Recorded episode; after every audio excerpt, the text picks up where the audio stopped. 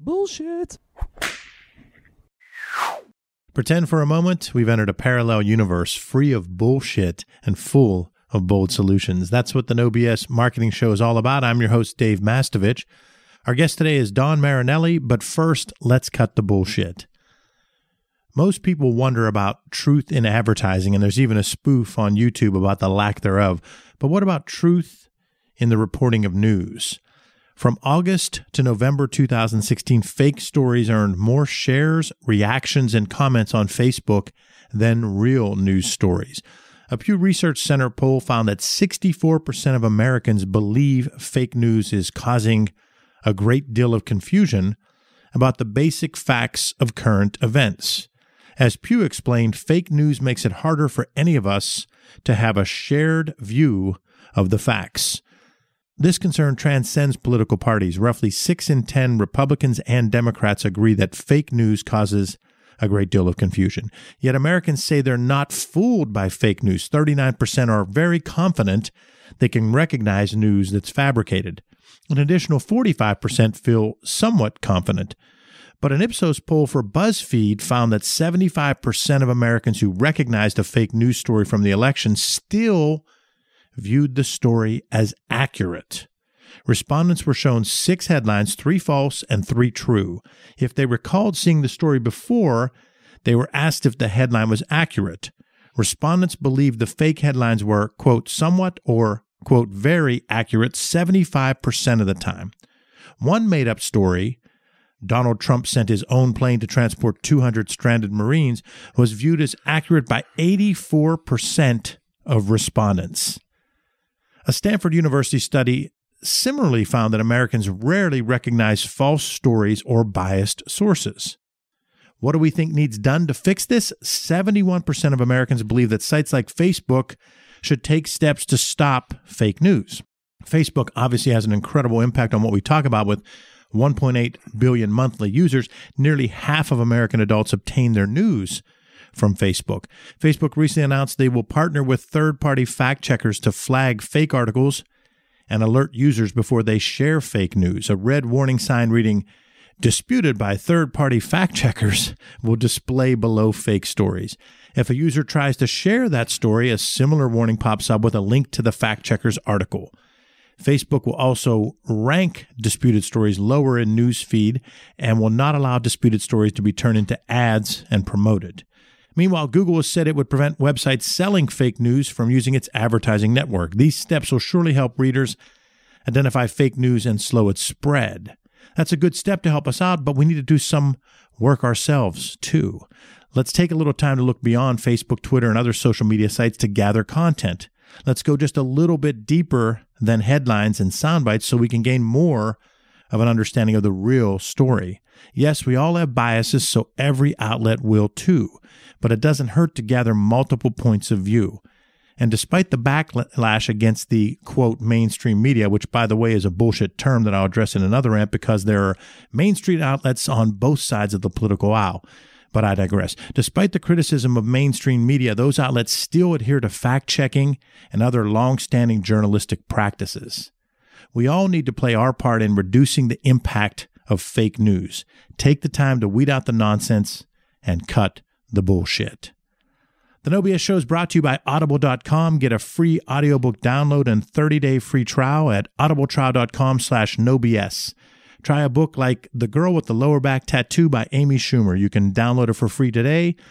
Audibletrial.com slash NoBS. Again, that's audibletrial.com slash NoBS for your free audiobook. Over 180,000 titles to choose from for your iPhone, Android, Kindle, or MP3 player. Our guest today is Don Marinelli, Director of Innovation for 535 Media Invent Global. Don is also the Academic Director of the Entertainment Technology Management MS degree program of Columbia University School of Professional Studies. For you Pittsburgh Pirates fans, he's also the guy you see dressed up in an impressive pirate costume during games. Don, welcome to the show. It's a pleasure to be here. Army buckos. I already said to Mike Gaddy when we were setting up, I said, This guy's voice is booming. I'm going to sound like I have no clue about how to deliver a message. Don, let's before we dig into the show, what'd mm-hmm. you think of the cut the bullshit ran about fake news? You know, as you were saying it, I, I found myself realizing that fake news is really designed to tap into your existing biases and prejudices. I mean, it's it's really pablum, uh, hearing what you want to hear, and that's important because I'm I was trained in existentialism. I mean, I'm basically an existentialist, which means that you're somebody who's constantly questioning where who am I? What am I? Why am I? Why am I doing what I'm I'm doing? Which is also why I'm an actor. Because uh, an actor must constantly be asking uh, oneself those questions about the character.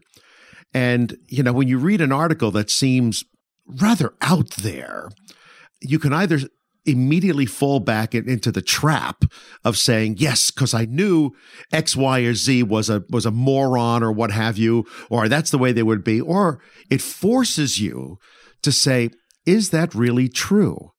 Like, is that? In other words, it makes you work. And the problem, uh, the, I think the problem with most people is that fake news reinforces the bias and prejudice, and and they don't they don't do the work that sits there and says, well, you know, even though I may like this person, even though I may agree with that, even though this is something I wish could have occurred, did it happen? And did it happen in those ways? And and likewise, I'm always one who believes that there's two sides to every story. So, I mean, e- even if it's positive to somebody that I like, I'm like, okay, what what's the potential negative? How can somebody see this as a negative? And uh, so that was my re- my reaction to it because there's always been fake stories. It's called satire. It's Saturday Night Live. It's The Onion. You know where you where you take things to an extreme and what have you. And very often we laugh because it's a complete 180 from what we expect. Uh, you know, I used to tell my drama students, you, you think you learn most of what it means to be social and a person through tragedy. You don't. You learn most of it through comedy because comedy is you know being laughed at is one of the quickest ways that you'll you will stop doing something. You know you know comedy is very often about people who are trying to circumvent the system in odd ways. It's Ralph Kramden coming home and saying to Alice, I've got the idea. We're going to make a million dollars, Alice. Wow. You know, and, uh, and, and what you realize is, oh yeah, it isn't that easy, Ralph. You have to, in America, you have to work hard. Yes. Blah, blah, blah, blah.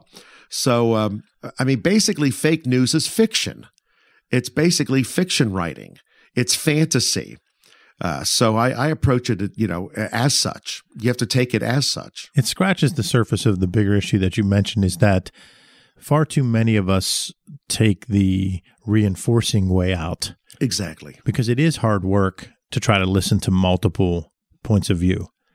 And people don't, like, they have such short memories. And it doesn't matter whether you're talking politics, sports, religion, life.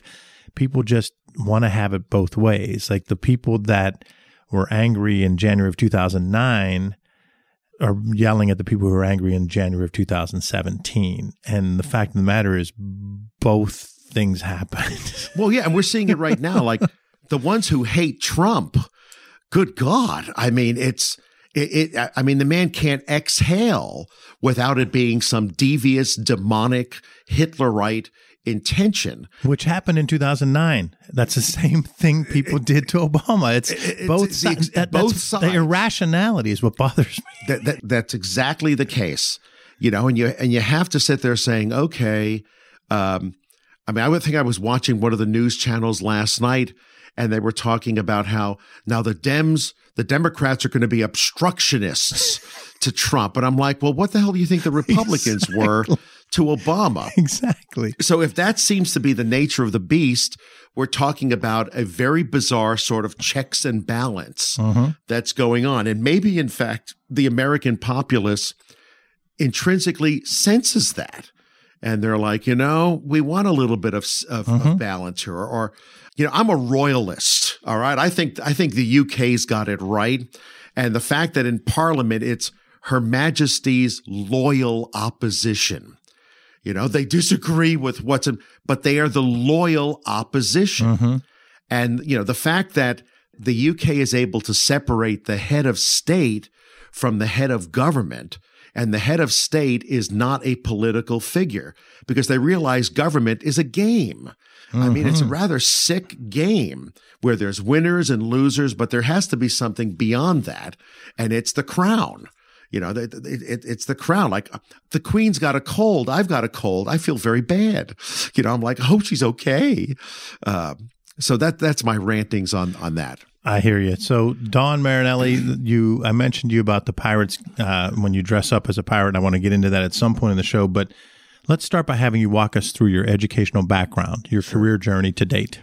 Well, when I was young, all I wanted to be was an actor, and I wanted to be an actor. Uh, I didn't realize it, but I wanted to be an actor because by playing the roles of other people, trying to figure out why these characters did what they did in these situations it was a way of trying to figure out who am I? I mean, who who who am I? Why am I here? What am I doing?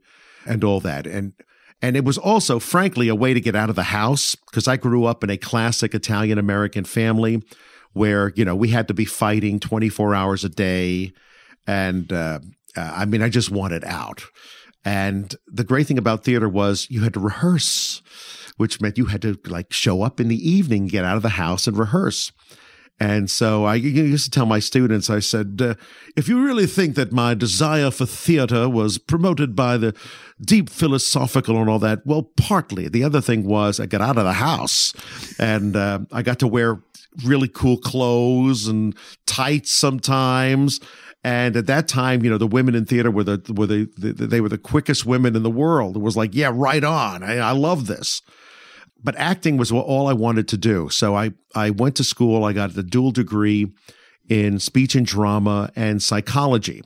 Because frankly, there's no difference in my uh, estimation between psychology and acting in terms of uh, what an actor does trying to understand a character. And I got to Pittsburgh, in fact, because of those two, I realized that psychology probably had a better health plan and uh, greater assurance of a paycheck. So I came to Duquesne University uh, from Tampa, which is where I was living. And I came to Duquesne because they had an existential phenomenological psychology program. Uh, and, and, that I found that really cool. In fact, even now, a lot of people don't understand the degree. And when I'm introduced, they'll say, I have a degree in extrasensual phenomenology. To which I reply, one, if only, and two, I'm not sure I want a degree in extrasensual, anything from a Catholic school. Okay, thank you very much. so I got my master's in, in clinical psychology, but found myself constantly going to the old Nixon Theater in downtown Pittsburgh to see performances because the more I studied psychology, the more I related it back to what an actor does.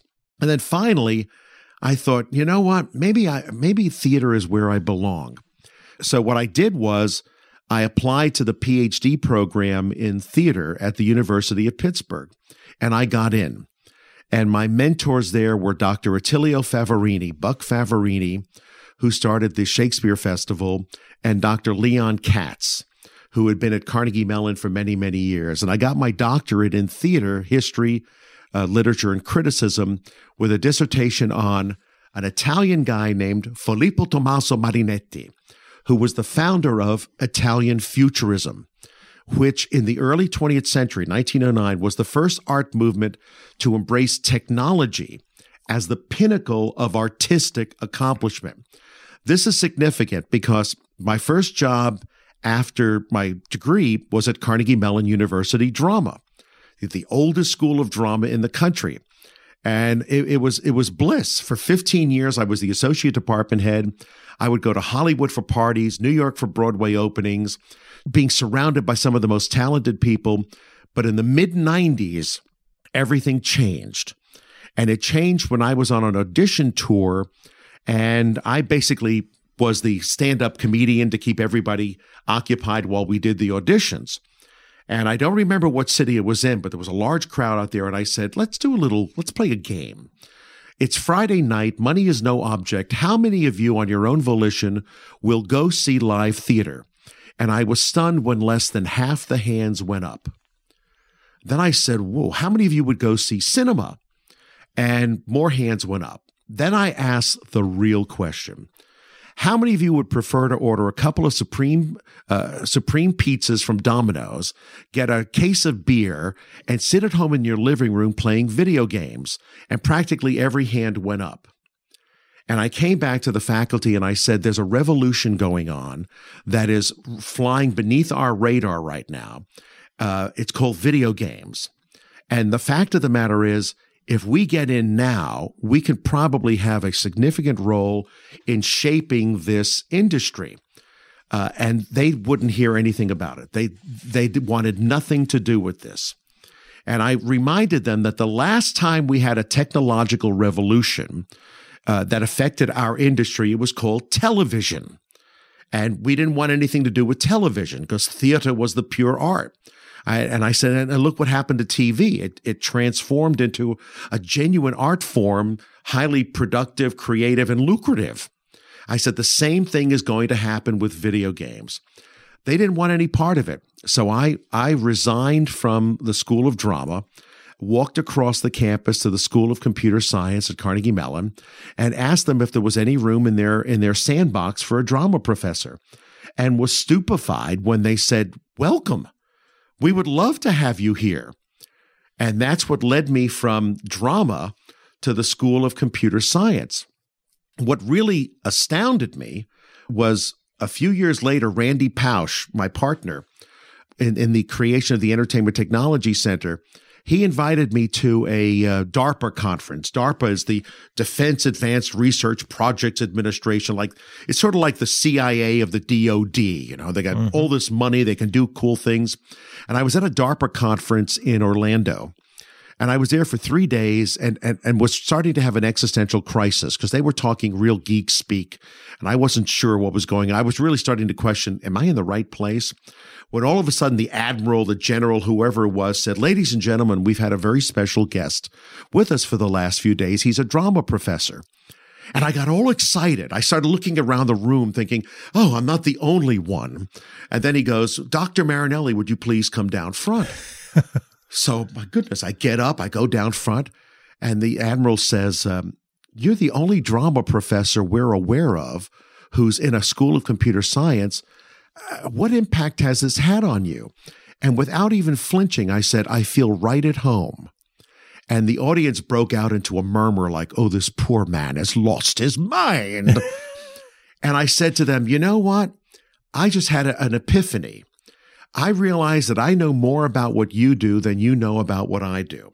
I said, You really believe we drama people get up in the morning, we put on our togas, we walk out into the forest, we lift our hands to the heavens, and we go, Oh, muses, please strike me with inspiration. I said, We don't do that. We do exactly what you do. What, what do you do in computer science? You put together algorithms.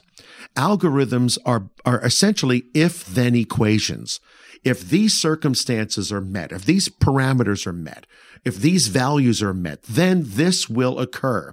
I said, What do you think we do in drama or psychology? I said, We put together if then equations. If this is the mindset of the character and the situation that the character is confronting, then odds are pretty good he or she is going to act in this way. When I'm directing a play and I direct the actors, that's what I'm working on. I said the difference is with an algorithm, you're dealing with math, which is very finite and definite. What I'm dealing with is human psychology. So the closest I can get to an algorithm is a heuristic. In other words, heuristic means it's pretty likely this will happen, but you never know.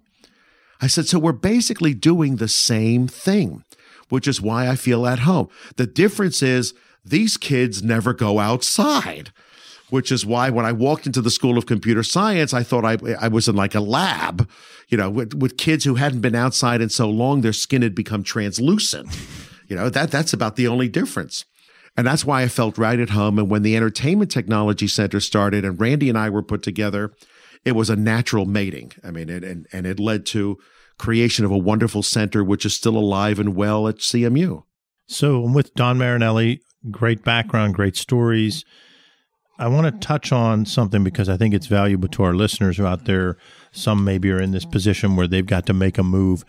You were in the School of Drama, and you said you walked across campus to the School of Computer Science. They opened their arms and took you in.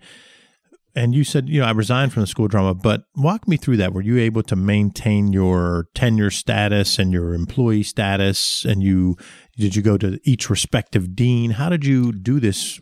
this I remained a, change? basically. I was a drama professor on loan to the School of Computer Science because my tenure was within the School of Drama. And in the early years of the Entertainment Technology Center, my salary line remained in the School of Drama, except the pay would come from the Entertainment Technology Center. We had our own account and all that.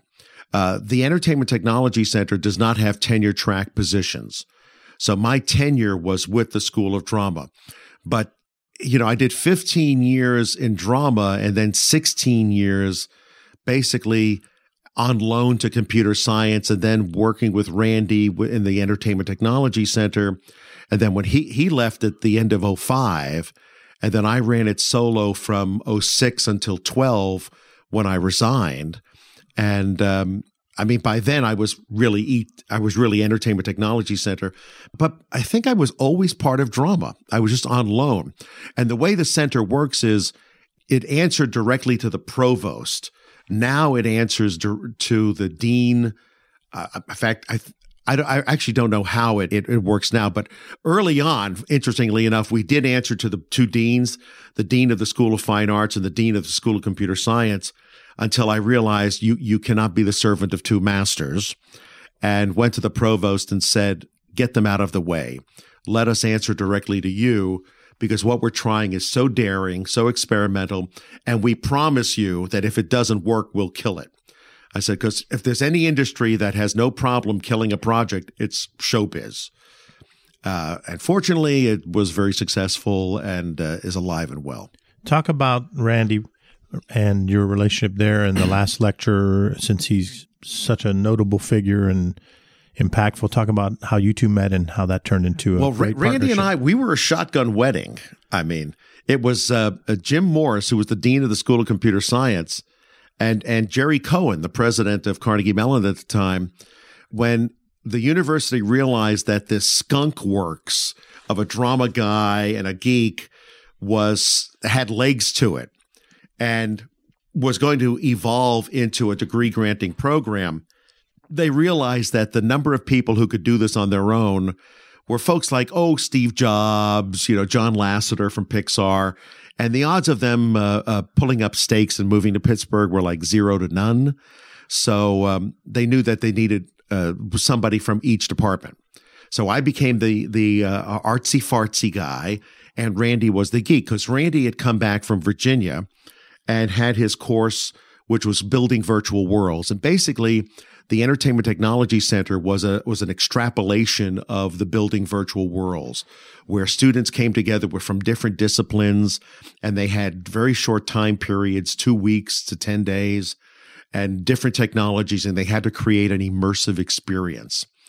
And we we blew that out into the Entertainment Technology Center, which is project based and all that.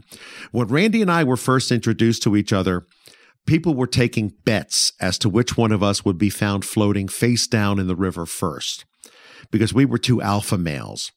And the great story about Randy and I is that we were alpha males. We we we ran what we did. You know, I was uh, my email at Carnegie Mellon was the Don you know, and Randy was this, you know, rather overt, handsome, good-looking American. I kept saying Randy was looked like what I thought I was going to look like when I grew up. Instead, I I ended up looking like Lou Costello, mm-hmm. um, and we sat down and realized that the only way we were going to make this thing work was by professing our ignorance. And I remember saying to him, Randy, I've been hanging around computer science for two years and I still don't know what you guys do. All I know is it involves zeros and ones, and I still don't get it. Teach me. And he said, Don, I've been dabbling in the arts for many years, but I have to tell you, I don't know what you drama people do. All I know is it involves a lot of hugging and kissing. And so if you promise not to hug and kiss me, we should get along. And I said, You have no worries about that. And we spent six years, our desks were next to each other, and every day was a learning experience. Some kid would come in with a computer science question, the kid would leave, and I would go, Okay, Randy, what is an infinite loop? I said, I think I was on one in 1969.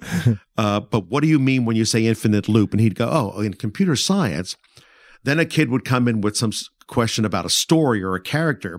The kid would leave, and Randy would go, Okay, you were criticizing him for playing the subtext. What does playing the subtext mean? And I'd go, Oh, okay. Playing the subtext, that's sinful. Let me tell you why. And that's that's how we basically educated each other. And let me tell you, when I when I was a young professor, the words of advice I got were almost along the lines of the fake news that you were talking mm-hmm, about. Mm-hmm. I remember seasons, you know, weathered professors, corduroy jackets, leather leather patches going, Don, remember, you just need to read one chapter ahead of the students. And I remember thinking, well, that sounds like a survival technique, but it also sounds like, frankly, bullshit. And I remember a professor of mine in the University of Tampa who was a good teacher. And one day he looked like his dog died. And I said, you know, Professor so and so, why do you, why are you so sad? And he goes, I just got my PhD. I said, well, why does that make you sad? And he goes, because in this world, with a PhD, people will think I know everything. And he said, I've never felt dumber. Like I'm just at the beginning of learning about something. And, and now that I'm involved for the last 20 years now in digital media, it is freeing to walk into a classroom of a bunch of 17 year olds who have grown up as digital natives. They've played games, they know interactive media, they know the apps. And I can look at them and say, I have a confession to make. I'm the dumbest guy in the room when it comes to what we're here to study. You know more about this, about these games and everything than I do. I just happen to know more about everything else. So this is going to be a mutual learning experience because I'm here to drain your brain for you to tell me why this game is better than that, why this functionality is better than this, why this capability now opens a whole new vista for you. And I'm going to teach you how not to get arrested how to start saving money, how to prepare for adulthood, how to be ready for the heartbreaks in your life. So we're going to become partners here. And that has been the most freeing, wonderful experience for a teacher that I've ever had. That's Don Marinelli. You've been listening to the No Bullshit Marketing Show. I'm your host, Dave Mastovich. You'll hear more of my interview with Don on part two of the No Bullshit Marketing Show.